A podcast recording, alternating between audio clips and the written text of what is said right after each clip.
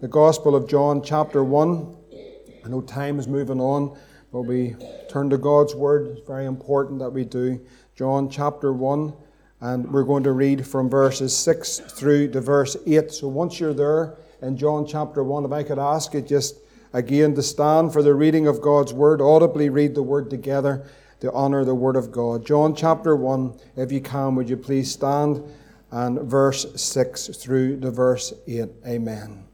John chapter 1, verse 6 through to verse 8. Let's read it together. There was a man sent from God whose name was John. The same came for a witness to bear witness of the light, that all men through him might believe. He was not that light, but was sent to bear witness of that light. Father, this morning we do pray, as has been prayed, that you would anoint us both to preach and to hear your word this morning. We pray for the quickening power of the Holy Spirit, that your word, Lord, will go forth across even this nation, these islands this morning, wherever these precious pages are opened, that you would quicken your servants and your people by your power. Lord, we believe that you're doing a mighty work in these days. And oh God, we pray that you would give us ears to hear what the Spirit is saying. In Jesus' name, Amen. Let's take our seats together this morning. Uh, hopefully, we'll uh, work our way through this uh, message that the Lord has put in my heart. I, would prepared a message, as you know, I was away for a couple of days speaking at a small conference just of other ministers from across uh, the United Kingdom. And uh, I'd prepared just before going just a message I believe the Lord had given me. I still believe it's a message the Lord had given me, but it's just the time of when He wants you to deliver it. And uh, but just coming home on the plane on Friday night, I just knew I was, I just knew straight away that that the Lord was going to speak and just bring us a different direction uh, for this morning. And uh, what was burning really in, in in my heart, just in one of the evenings, a Thursday evening, just in this meeting uh, we had a time at the end and we were waiting on the Lord. And there was a precious couple there, um, an older couple. They were just part of the gathering. And uh, this lady then brought forth a prophetic message uh, that she believed was for the nations, these nations that we're a part of, um, United Kingdom and Ireland, uh, these islands of which we are placed by God's mercy in these days. And she just really felt something burning in her heart, and she began to prophesy concerning an end time ministry that she believes is about to break forth. I also know that many of us will have heard similar prophetic utterances uh, in line with this, so I know it's part of, it's not a new thing in that sense, but I believe it's something that the Lord has been speaking to our hearts for uh, many years that there would be a prophetic and a, a, ministry that would be raised up in these last days. It would be a John the Baptist type ministry. That it would be a John the Baptist type ministry. And God has his men and women across these nations that are going to rise up with the Spirit, the same Spirit that was upon John. They will rise up in the Spirit and the power of the Holy Ghost, the Spirit of Elijah. And they would come forth with a word of the Lord for these last days to prepare a people for the coming of the Lord. And that has very much been our theme. Emmy's doing well, her lungs. Praise the Lord. He's touched her lungs and her tummy. It's okay. Amen. It's good to hear shouting out. That was an amen, by the way, in case you didn't hear it. But I believe that the Lord had just stirred uh, this, that witness of that prophetic message. Um, and it was a witness, certainly, that we all felt uh, together just as we waited on the Lord on Thursday night. I want to speak on there was a man sent from God. And I pray that we would all be men and women, as you might hear me speak a lot about towards the men, but it's men or women, men and women, that we would all be a people that are sent from God in these last days. Often people focus in on the word sent rather than focusing on the fact that we need to be from God, needs to be from the Lord. If we ever needed such a time, in the hour in which we're living, the purest ministry that you'd find in the Gospels uh, outside of Christ himself was the ministry of John. He did not come to speak of himself, he came to speak about another, and his name was Jesus. We've read in our reading there, if you look at it again, He says, There was a man that was sent from God, his name was John. The same came for a witness to bear witness of the light, is what it says, that all men through him might believe. John was not the light. John was not the light, but was sent to bear witness of that light. It's very important and understand in this ministry. He is not the light, but he was there to bear witness of that light, and that light is Jesus. To understand something of this ministry, I want us to go back, if we can, um, into the Old Testament, the very last book of the Old Testament, in the Malachi uh, chapter 3, and we see um, as we approach into the age when John came forth to announce the coming of the Lord and that earthly ministry, we find here that there was a close out of the Old Covenant uh, dispensation in Malachi chapter 3. And the Bible says here in Malachi chapter 3 and verse 1, this prophetic utterance comes forth as the end of that covenant, that dispensation was about to come to a close, that chapter, if you like, uh, in God's dispensations. In Malachi 3 and 1, the Lord says through the prophet, Behold, I will send my messenger, and he shall prepare the way before me. And the Lord, whom ye seek, shall suddenly come to his temple. This is some 400 years uh, before the Lord would come. And then if you turn over into chapter 4, chapter 4 and verse 5, as the, as the, as the Old Testament is about to close out, the prophet Malachi then says, Behold, I will send you Elijah the prophet before the coming of the great and the dreadful day of the Lord. It's actually very profound because in one sentence you find the beginning of the dispensation and the end. The Elijah the prophet, and then the great and the dreadful day of the Lord is the day of the Lord, that great day when the Lord will come. We close off this period of dispensation that we are in, of grace and we see here this in this one sentence from the beginning right to the end. Malachi gives an insight under the inspiration of the Holy Ghost that Elijah the prophet would come. Now, the Old Testament saints, of course, were very much aware of Elijah the prophet. Even to this day, there will be a chair left, uh, an empty chair left for Elijah the prophet, believing for him to become. Some believe that he's one of the two prophets. But Elijah the prophet would come before the coming of the great and the dreadful day of the Lord. And then it gives us an insight into the ministry of John the Baptist, the, the ministry that would come.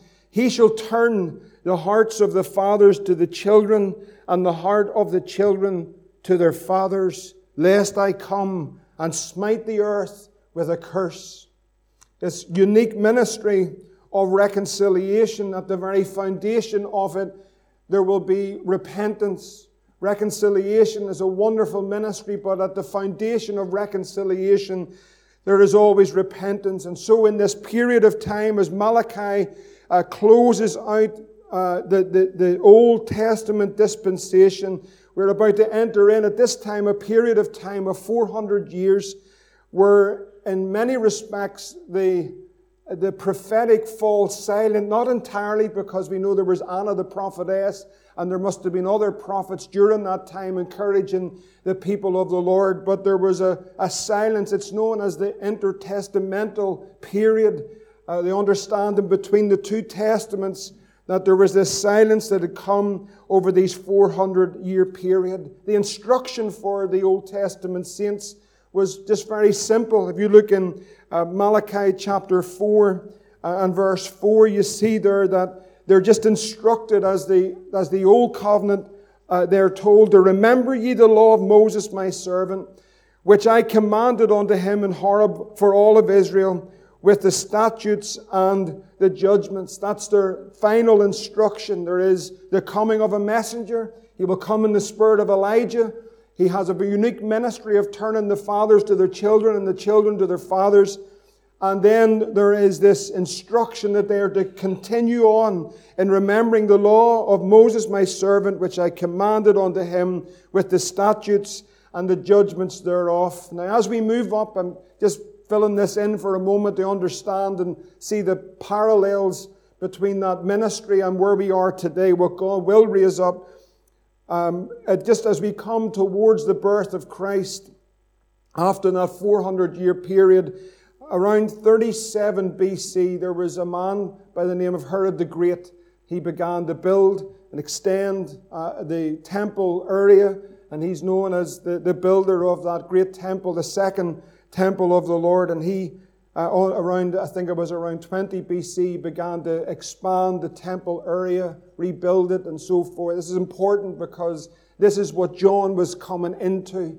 And so there was a great pride, a great looking at the, at the religious system that they had. They, they, there was many within of that remnant that were walking in the way of the Lord and feared the Lord. But then there was another parallel religious system. And that was a system that is opposed to the John the Baptist ministry. They ultimately beheaded him. And so there is a, a great opposition to this ministry to come forth. And so we see this great temple is being built and the glory and the, the, the, majesty of that temple. And there's a people within that, as much as there was a whole religious side, there was a people that just loved the Lord. There was always a people that just loved the Lord, walk according to His word. 400 years later, there was a group of people within that that were simply following the instruction of the Lord. Like we read, they were remembering the law of Moses. They were walking in the way of the Lord. There was no great thunder and lightning, but they just loved God. They walked according to His word. There was a very simple people. They respected His statutes and His judgments. God had said nothing else, and so they simply obeyed the Lord and walked in His word. And the reason that I'm sharing that is because, of course, we know there was a remnant of believers. There was Anna, I've already mentioned the prophetess. There was Simeon, of course, there was Mary, and there was Joseph. And then there was another precious couple because to understand this ministry that I believe prophetically the Lord is bringing forth, we understand something of its birth. Birthing is very important, the birth. In Luke chapter 1, if you turn over, we start to see that God begins to unfold his prophetic purposes. And we find here a couple, a very precious couple in Scripture. Um, and they're called Zacharias and Elizabeth. They were part of that remnant in that day.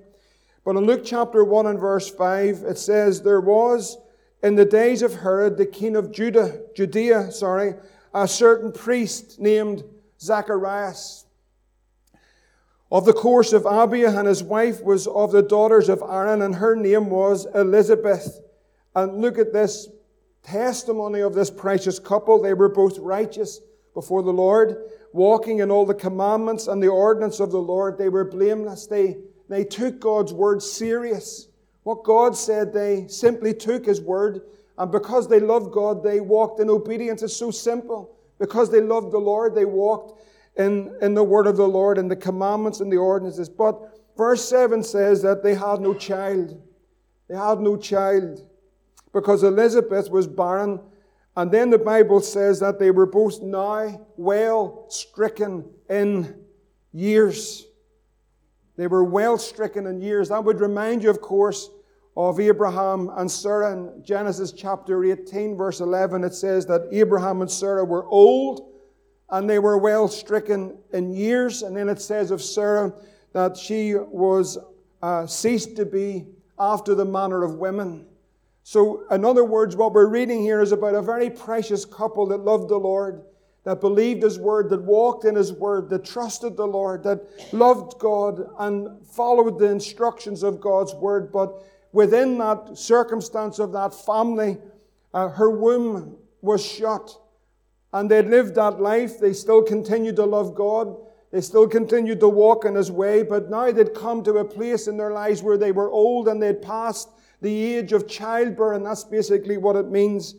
And the word also means of great age. They were quite an old couple, but they were faithful. They were just faithful. They, there was no flashing lights. There was no, there was nothing of that. They just were faithful to the Lord. They loved God. They followed His word. There was, you know, Zacharias and Elizabeth. If you'd have lived near them, I believe you just would have seen this faithful. Thank God for faithful people. Thank God for faithful men and women who are older in the faith, who walk with God, who love the Lord. Uh, you may not hear much from them, or, or you maybe not hear all the activity that goes on, but you just see them faithful to the Lord. They walk daily with the Lord. They love the Lord. They encourage one another. They serve God. There's, there's nothing, I suppose, in the worldly terms to say there's something special or great about them, but they're great in the sight of the Lord because they're faithful. There was a simple walk with God. And now we find them in this great age, I believe, metaphorically speaking, in a spiritual sense, it had, be, it had become beyond the realms of possibility that God would answer their prayer in the natural.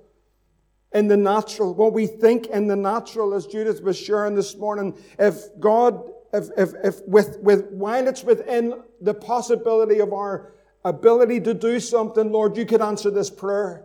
Do you understand what I'm saying? Lord, while we can still do something about this, you just answer the prayer and we will do it. But what happens then when God takes away all human possibility for that prayer to be answered?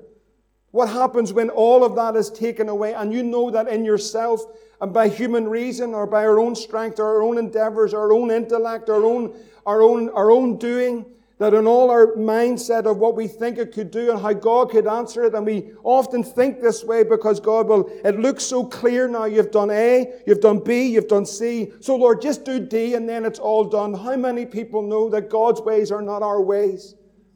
And so he has to bring it to a place where it goes beyond all human ability. For to burst something in the Spirit, it has to go beyond all human ability that we can do this Friends, we cannot do this. It is not possible by our own strength, our own method, our own intellect, our own ideas. And Zacharias and Elizabeth were now well stricken in years. And they've stripped, been stripped of all human possibilities that their circumstances could be changed. And I want to take a moment, if I could, just to look into the heart of Zacharias. The scripture doesn't tell us much about him except that we know he was a righteous man, he was blameless, he followed the way of the Lord, he was faithful. But I want to note this, note this morning that when it says that, that they had no child, you're looking beyond a whole history of faith and prayer and tears and brokenness and times when Zacharias would come in to Elizabeth and find her in tears and weeping before the Lord and saying, Oh, Zacharias, I just wanted a child. And I'm getting older and now we've been praying and seeking the Lord, but this child hasn't come. I believe that to be the reality because they're men and women like you and I. They're not superheroes, they're ordinary people, but they had a great God whom they believed in. And so Zacharias would come in and often find the frustrations would be there. We prayed for a child, we prayed for an answer, we prayed that God would intervene, and God hasn't intervened. Has anyone ever been in that place? That you prayed, you believed, you've wept, you've cried, you believe it's the Lord, but the Lord, it seems as though He has not intervened. Anyone ever been there? That you've called on the Lord, that you've cried out to the Lord, that you believe the promises of God, that you love God, you walk with God, you follow His word, you love God with all of your heart, you prayed and you've cried unto the Lord, but yet it hasn't, the answer that you expect has not come. And there was a cry in the heart of this man, I believe, in this woman, that God had Himself created in their hearts. God had created the circumstances that there would be a cry that would come forth. Now, what I believe very importantly is that God is creating within His people a cry, an intercession to begin to call out to the Lord for a birthing of this ministry in these days. He is stripping away bit by bit all of the natural abilities of man and in the church that we can do this. We cannot do this. We cannot do this. I believe that in some ways we are uh, protected or sh- sheltered in some way of what fully is happening across these islands. When I listen to some of the testimonies from the ministers here over in England and in London and some of the big cities, I want to tell you, friend, there's a certain amount that we are still sheltered from. It is actually awful what's happening on the mainland. It is awful what's taking place. And in some way, Ballynahinch or Annalong or, or Kilkeel, there's a certain amount that we're sheltered from what is really happening in those big cities across these islands. A, a nation that once loved God, a nation that once revered God, a nation that once sent missionaries all across the globe. And now we're seeing a very different place. And God is stripping away everything of our natural ability that we can do this. What for? To put a cry in the depths of the heart of His people. God, we need you to come. We need you to break forth. We need you to burst something that's in the Spirit. And so we see as this woman and man, they believed within their own circumstances. And this is important. And I, I really believe this is crucial to, to know or see what is happening within the heart of this. They felt that it was their personal circumstances. They just felt it was about them. But you know that it's so much greater than you, and it's so much greater than me, and it's so much greater than us, the purposes of God. But yet He was creating a cry within them that was greater than them. But they didn't see that because He's God. And so there's a cry and the natural run of things, then we're exhausted with the natural means of us trying to do this. I honestly believe that God is stripping and sifting the church of Jesus Christ of all its natural abilities. It is leaning on its own understanding, and it has been for years. Its own abilities, its talents. We're trusting in the arm of flesh, and God said, I am going to strip all of that from my bride but I am going to furnish her with the power of the Holy Ghost. All of the natural the, the, the, that fits the narrative. We can get a strategy. We can do all these things. We are able. We have great intellect. We have great abilities. We have great talent. We have all of those things. I'm not saying God will not use those things, but I'm saying we have trusted and leaned on these things rather than being sent from God sent from God. And so the earthly wisdom and that which is born of the earth is the earth. God is doing something for his purpose that's beyond the comprehension of man. But I want to tell you, since you can trust God, you can trust him. And often it looks like we, we, we in ourselves we can say, Can anything good come out of this? You might be looking at this, and Zacharias and Elizabeth are looking at their own circumstances and saying, God, this seems hopeless. We've prayed, we've cried, we've called on you, Lord. Would you answer us? And the answer hasn't come. We still love God. We still walk with them. We still follow the Word of God. And we've cried and we've wept over maybe it's a loved one, maybe it's a circumstance, maybe it's something happening in your life. And for years you've been saying, God, and it nearly seems as though you've maybe come to the point where you're so exhausted in yourself that you're saying, maybe God isn't going to answer. Maybe God actually didn't hear me. Maybe God didn't hear my cry or see my tears. God answers other people's prayers, but He doesn't answer mine. And you become exhausted praying about the same thing, calling out to God about the same thing asking God to intervene about the same thing. And you've wept and you've cried and you've called. And you've lay in your bed and you've cried and you've wept and you've got up in the night hour and you've maybe got a fresh touch on, on a Sunday morning service and you say, I'm going to seek God for this tomorrow. And you get up early in the Monday morning and you seek the Lord and you lay it before the Lord and you feel encouraged, but very quickly again, all the human endeavor and the natural enthusiasm begins to wade and you're tired again and you're weary, but you've still called on the Lord out of a sincere heart, and you're saying, God, have you heard my prayer? Lord, is, are you there, God? Do you hear me? Maybe it's only, maybe it's only me that has been there, but I believe you have been there. Where you've called and you say, God, do you hear me? I can't live in this anymore. I can't walk in this anymore. Lord, why will you not answer me? Lord, why will you not intervene? Lord, why will you not do it the way I want you to do it? God, I need you to come.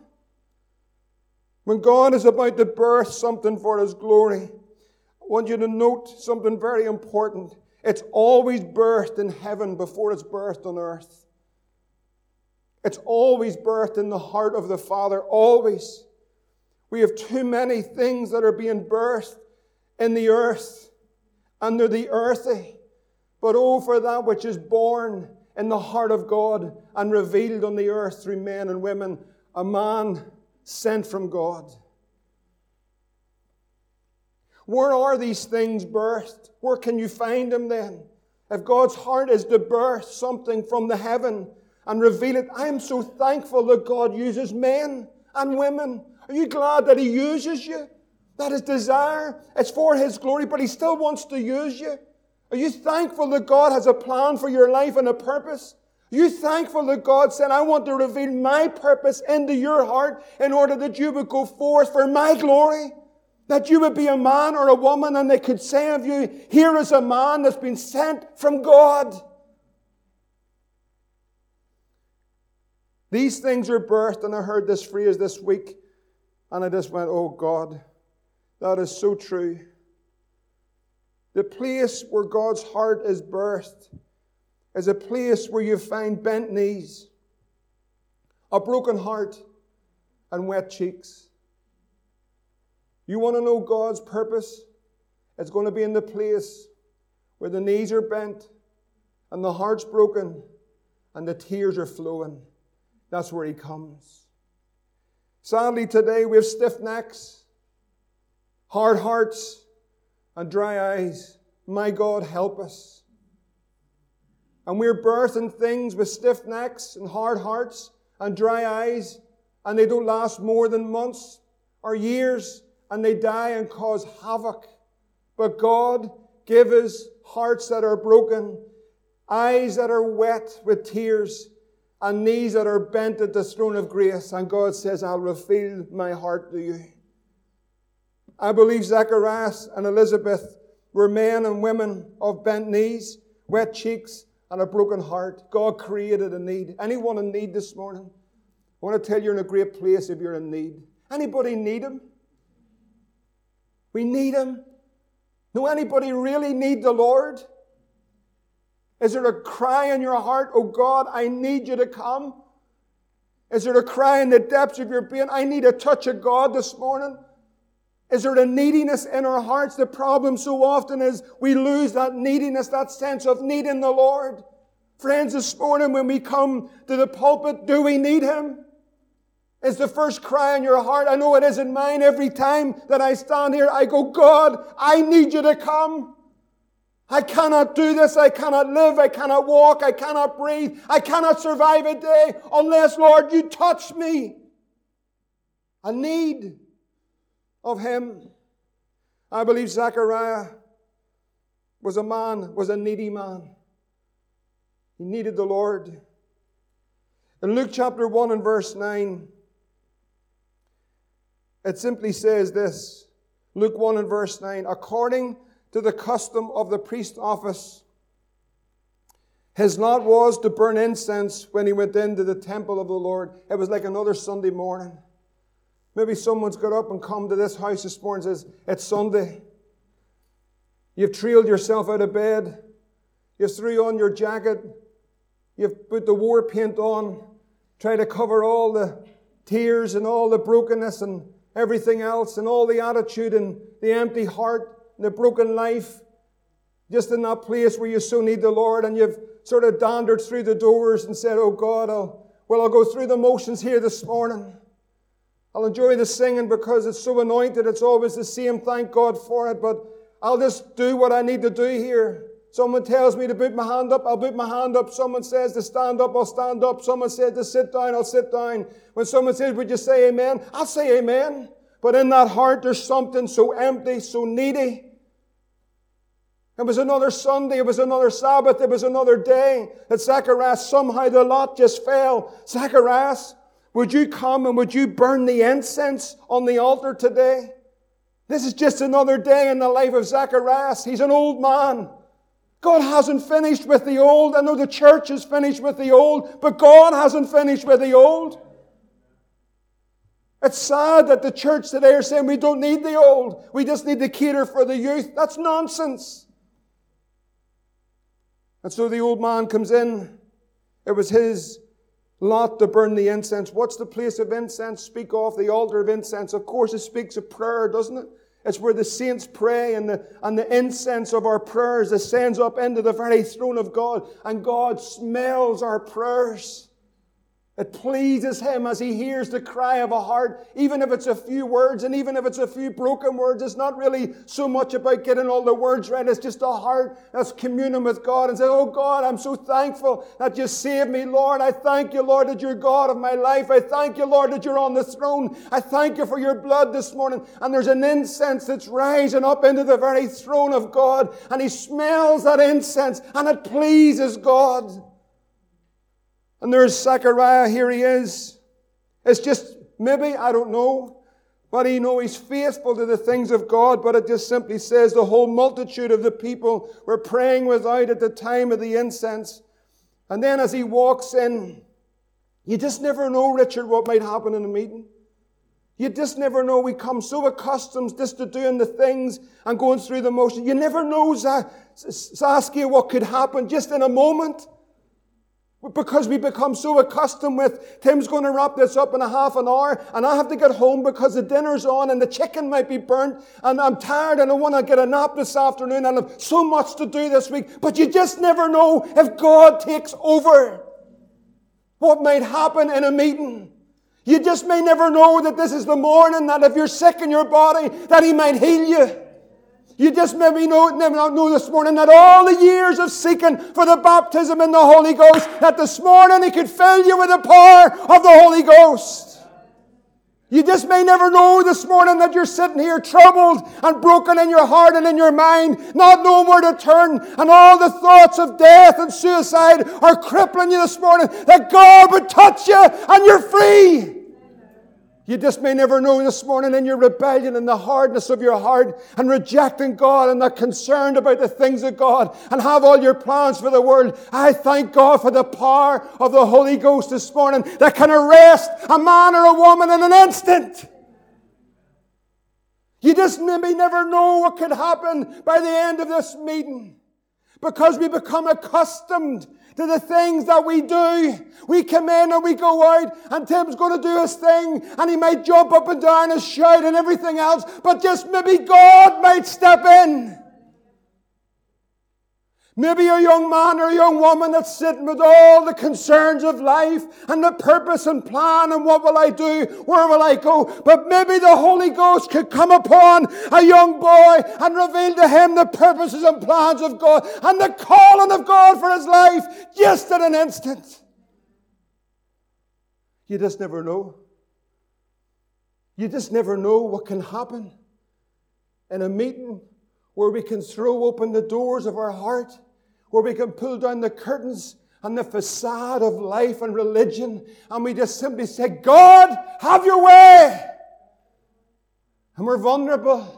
And we step out of the realms of the natural, of, of the mundane, but yet they're important because they just followed on the instruction of the Lord. They were pure in their heart in which, in which they were doing it. But Zacharias is an old man. He, he's stumbling into that house and he's coming up just like he's always done. But this day, think about it. The angel of the Lord is standing at the right side of the altar of incense. Gabriel, I've come, Zacharias. What would you do? This actually happened, friends. This is not a story. It's not a fairy tale. This actually happened. An old man comes staggering in with all his aches and pains to the house of God. Standing right beside that altar of incense is the angel of the Lord, Gabriel. Zacharias, I need to tell you something. What's that? God's heard your prayer. What? What? Fear and trembling. I believe the old man probably stood back. He was terrified, it tells us. What? God's seen your tears. God's seen your pillow was soaking wet as you wept before the Lord. God's seen you on your knees at the time when you were broken and you cried out to Him, God, are you there? God, do you hear me? God, don't leave me where I am. God's seen you the time when you fell. God's seen the time when you were broken. God's seen the time when you've turned your back on Him and went your own way. And then He says, God, have mercy. God heard your prayer. We so often forget that in a moment, suddenly, he can come to the temple. We've lost the aspect of the suddenly. Suddenly it can all change. Suddenly he can break through. Suddenly he's coming. Suddenly revival. Suddenly the river flows. Suddenly men and women are captivated with this Christ. Suddenly. And there he stands. The Bible tells us he was troubled. And fear fell upon him. And the angel said, Fear not, Zacharias, for thy prayer is heard. Thy prayer is heard. God heard your prayer. God heard your prayer. God heard your prayer. God heard your prayer. Listen to me. God heard your prayer. God heard you. You may not have said words, but He's seen your tears. You may not have been able to speak, but He knows your heart.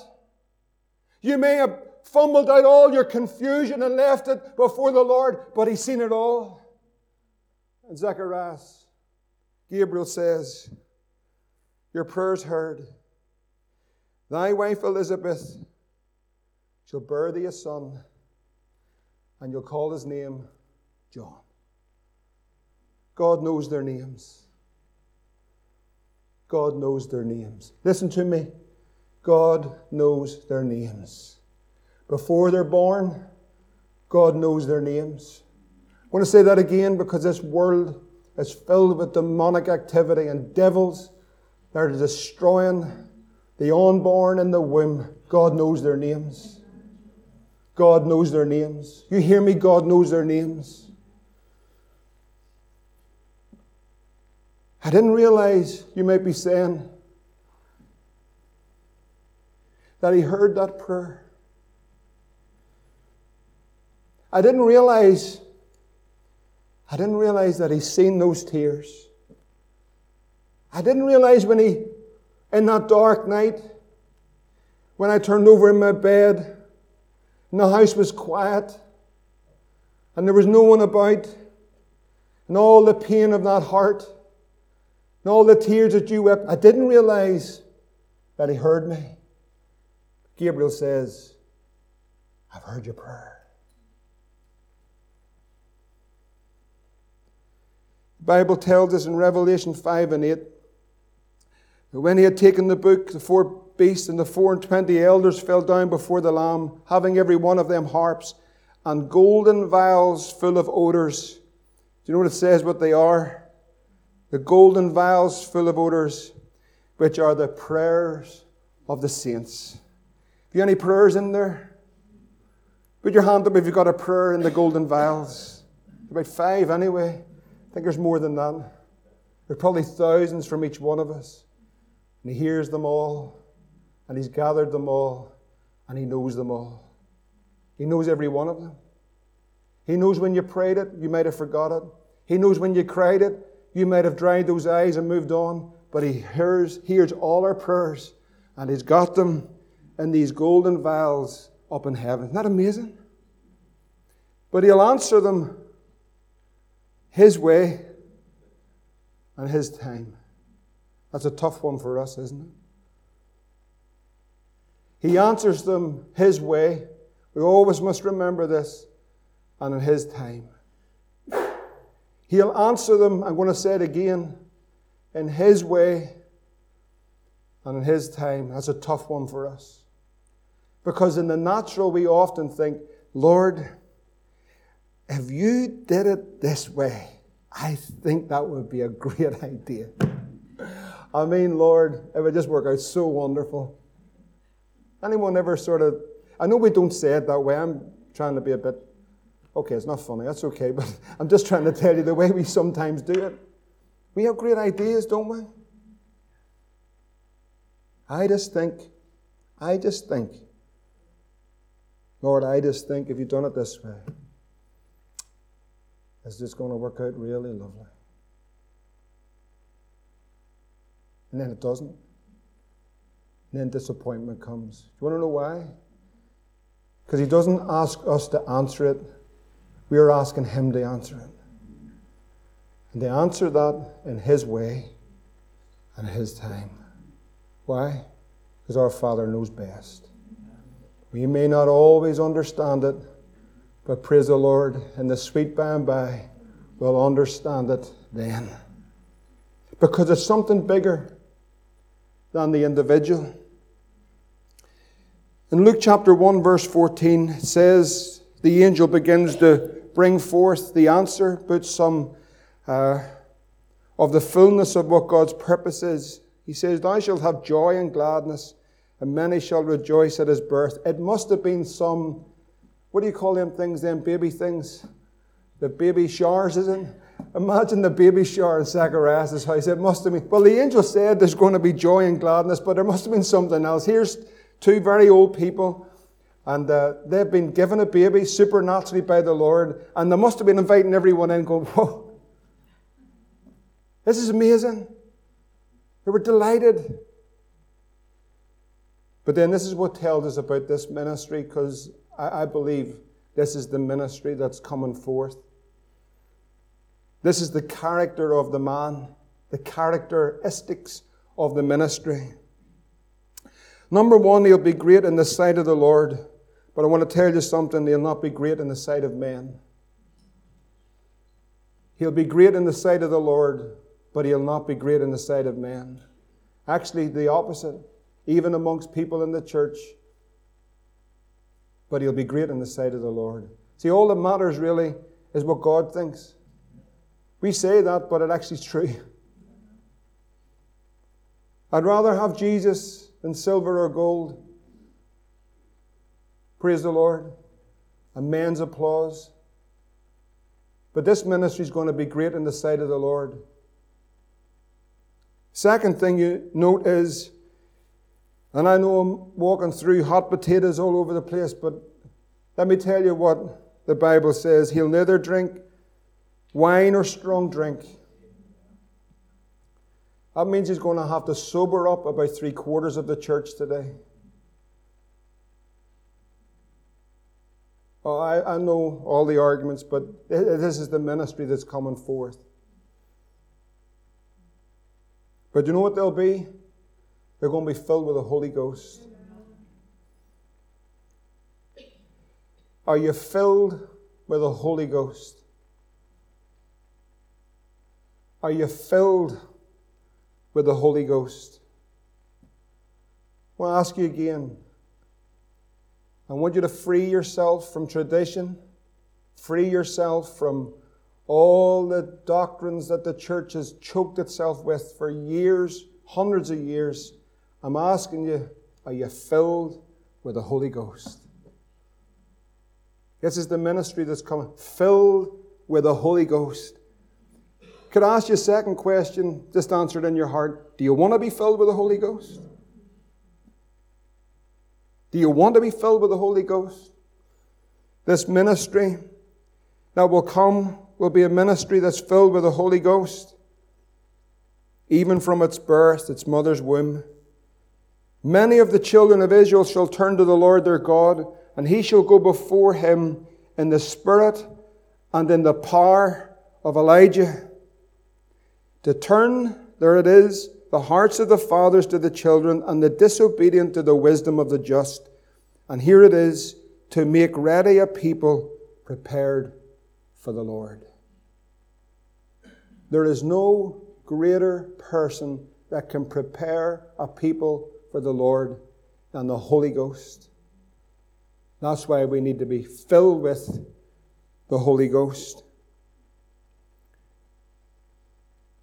It was Elisha, the servant of Elijah, that witnessed firsthand the Spirit on Elijah. It was so potent. Uh, just for a moment, if you would turn back to 1 Kings chapter 19. I know you know this, the verses, but I want to talk about this spirit of Elijah, the spirit and the power of Elijah. Elisha, and I know a lot of this has been distorted, but I just don't want to throw the baby out with the bathwater, if you, if you like. A lot of this has been distorted. But Elisha seen something that he wanted. He seen something that he wanted in Elijah. Elijah was not a superman. Elijah was a man just like, you know, when it says in James, doesn't it, that he was a man of like passions. Homoiopathes is the word, the Greek word. That simply means that he was similarly affected. In other words, see every day the stuff that affects you. The man of God, the man of faith, also was affected by those things too. He had like passions as we are. We know he did. If I'm, I'm thankful. I, I, preached on this just over at the cup, but see the first 18 chapters of 1 Kings 19. I'm so thankful that they're there. I'll tell you why I'm thankful that they're there. Because if we had finished at the end of chapter 18, we finished with revival on the mountain. We finished with the with the prophet slaying the prophets of Baal with a sword. We finished with all of Israel falling on their faces saying, The Lord, He is God. I mean, you're just going, it can't get any better. Then, if you lift, miss out the next 18 verses, we see then that Elijah deals with some of the kings, and then the double portion falls upon Elisha, and the next minute he goes to heaven in a chariot, and we all went, Well, praise the Lord. But you get the first, those 18 verses, you can read them when you go home. We see a man on the run because he was afraid. We see a man discouraged, sitting in a cave. We see a man that was hungry because the angel had to feed him. We see a man that thought he was the only one left. We see a man that was overcome with circumstances. And the angel had to come and touch him. And a still but small voice. God had to rend the rocks in the earthquake and send the fire and then speak to him and say, Elijah, what are you doing here? So I'm thankful that he was a man, maybe not like you, maybe you've never had those circumstances, but he experienced what we experience. It was real. But he was a man that Elisha looked at and said, I want what he has, but not only do I want it, nobody asked for. Can I have a double portion? Imagine. Imagine someone saying this morning in a prayer meeting, What would you think? What would you think? Don't answer this in case, but what would you think? What would you think this morning if Brent got up there and the hands went up in the air and he says, Lord, give me the double portion? He's your man. He's your man in the front row, eh? Asking for a double portion. Should we not all be a people that are saying, Lord, we want a double portion? Should we not all be a people that cry not for ourselves because the true ministry of John the Baptist, remember, what is it about? He is not the light. We're not going to be in lights. He is not the light, but He's here to bear witness of the light. Who is the light? In 1 Kings 19 and verse 20, it says these words Sorry, if you go into 2 Kings first, chapter 2 and verse 9. 2 Kings 2 and 9, but there is a principle that I believe is important that before we ask for a double portion, something must happen. And I believe it happens in our heart. 2 Kings 2 and 9, it came to pass when they were gone over that Elijah said unto Elisha, Ask what I shall do for thee before I be taken away from thee. And Elisha said, I pray thee, let a double portion of thy spirit be upon me. Imagine. What? Imagine the Lord's asking our hearts this. Imagine. Brian, imagine this morning the Lord saying, Brian, what is it you would want of me? What would you want this morning, Catherine? If the Lord says, Catherine, what would you want of me? What would you want of me, Annabelle? The Lord said, What would you want of me? And Elisha had seen the reality of the power of God on the man Elijah. And he says, Oh, listen, Elijah, let a double portion of your spirit be upon me. I want a double portion. Do you want me to show you why he could ask such a question? Now go back to 1 Kings chapter 19. This is why he could ask. 1 Kings 19, verse 20. When he got a glimpse of the prophet, he says these words he left the ox and he ran after Elijah and said, Let me, I pray thee, kiss my father and my mother, then I will follow thee. He said unto him, Go back again, for what have I to do with thee? And he returned back. And here is the principle at the bottom of all of this that a man with boldness and faith in his heart can ask for a double portion. Elisha had taken the yoke of oxen. He slew them.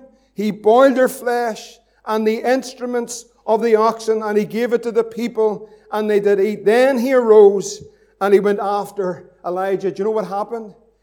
He just got rid of it all.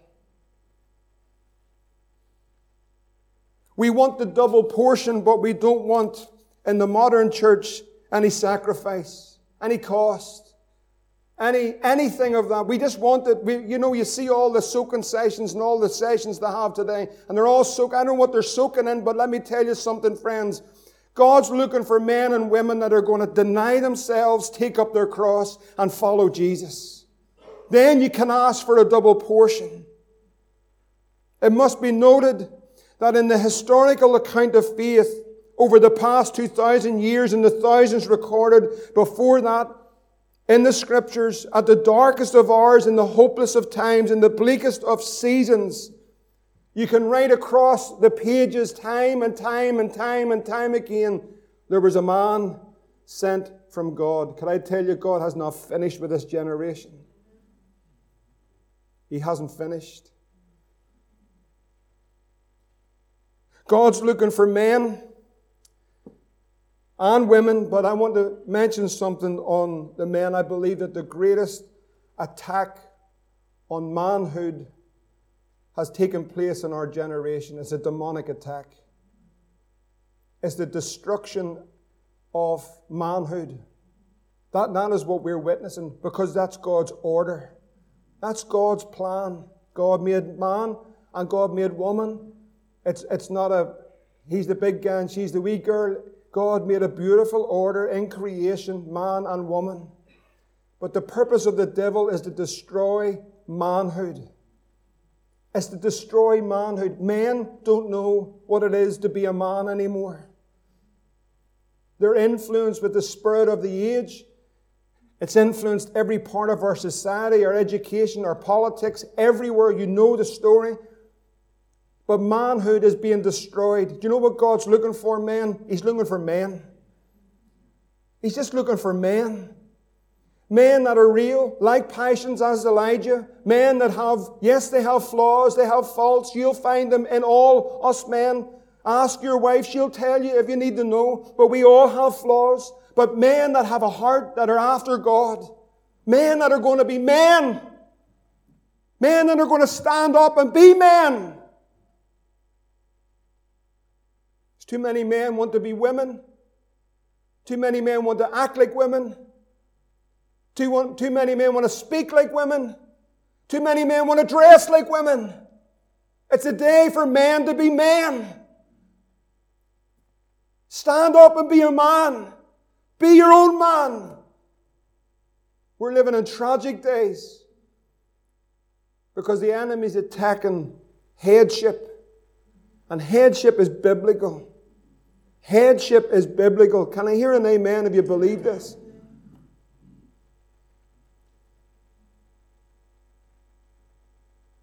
I want to ask you, men, this morning, the men, women, I want you to be included, but I want to ask our men, all of our men, all of our men, including me, I want to ask us all this morning.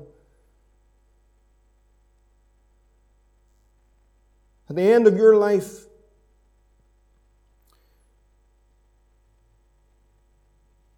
And if the Lord tarries, and we'll go the way of all men, all of us will, will go the way of all men.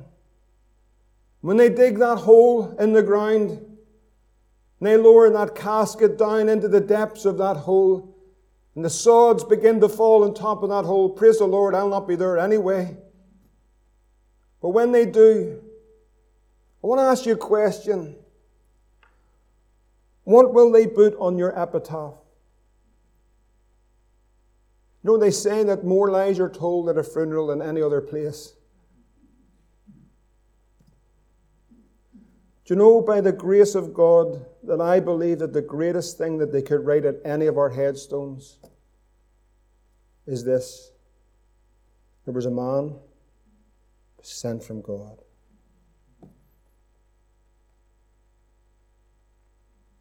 There was a man that was sent from God. It wasn't about him, it was about him. But they got alone with God because, as I'm coming to a close, the sent man, the sent man has spent time with God.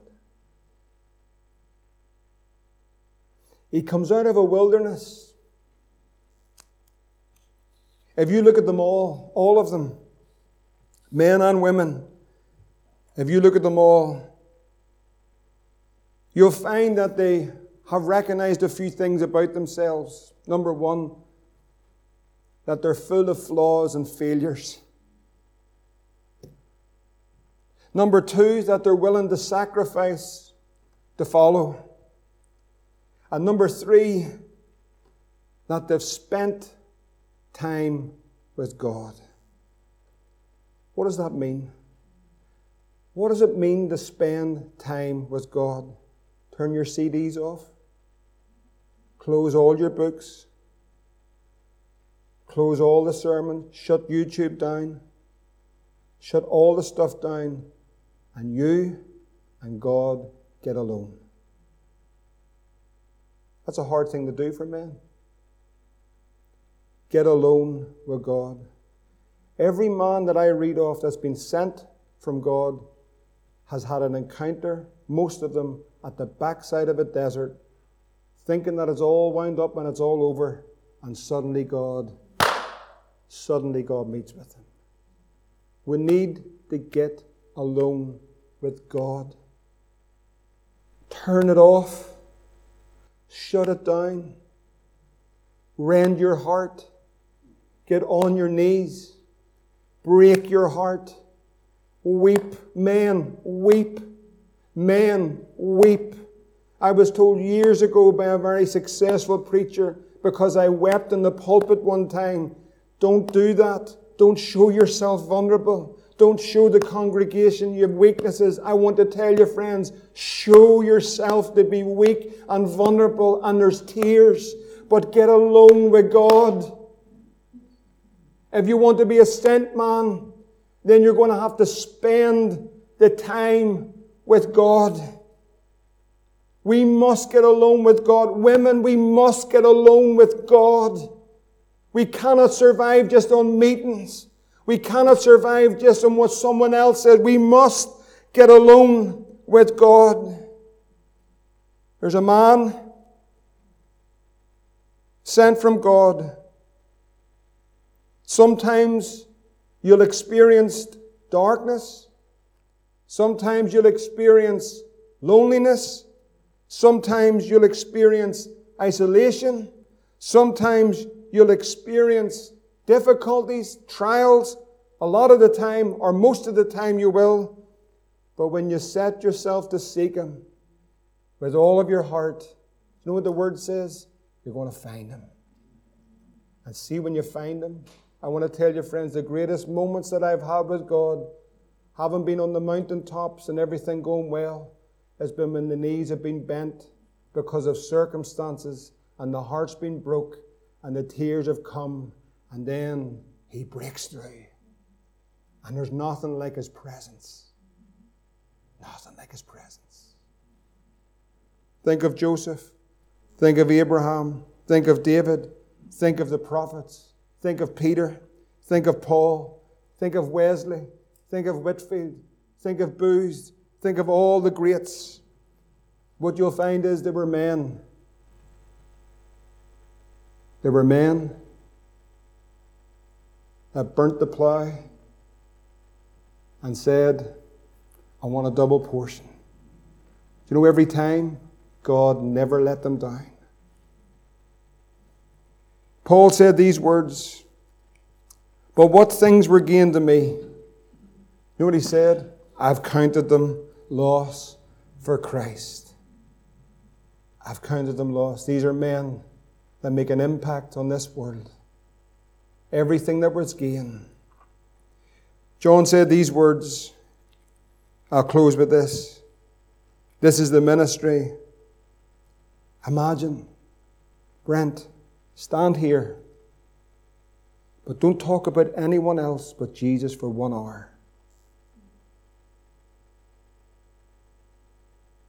That was the ministry of John the Baptist. It wasn't about him, it was about him. We can talk about everything, but can you talk about Jesus?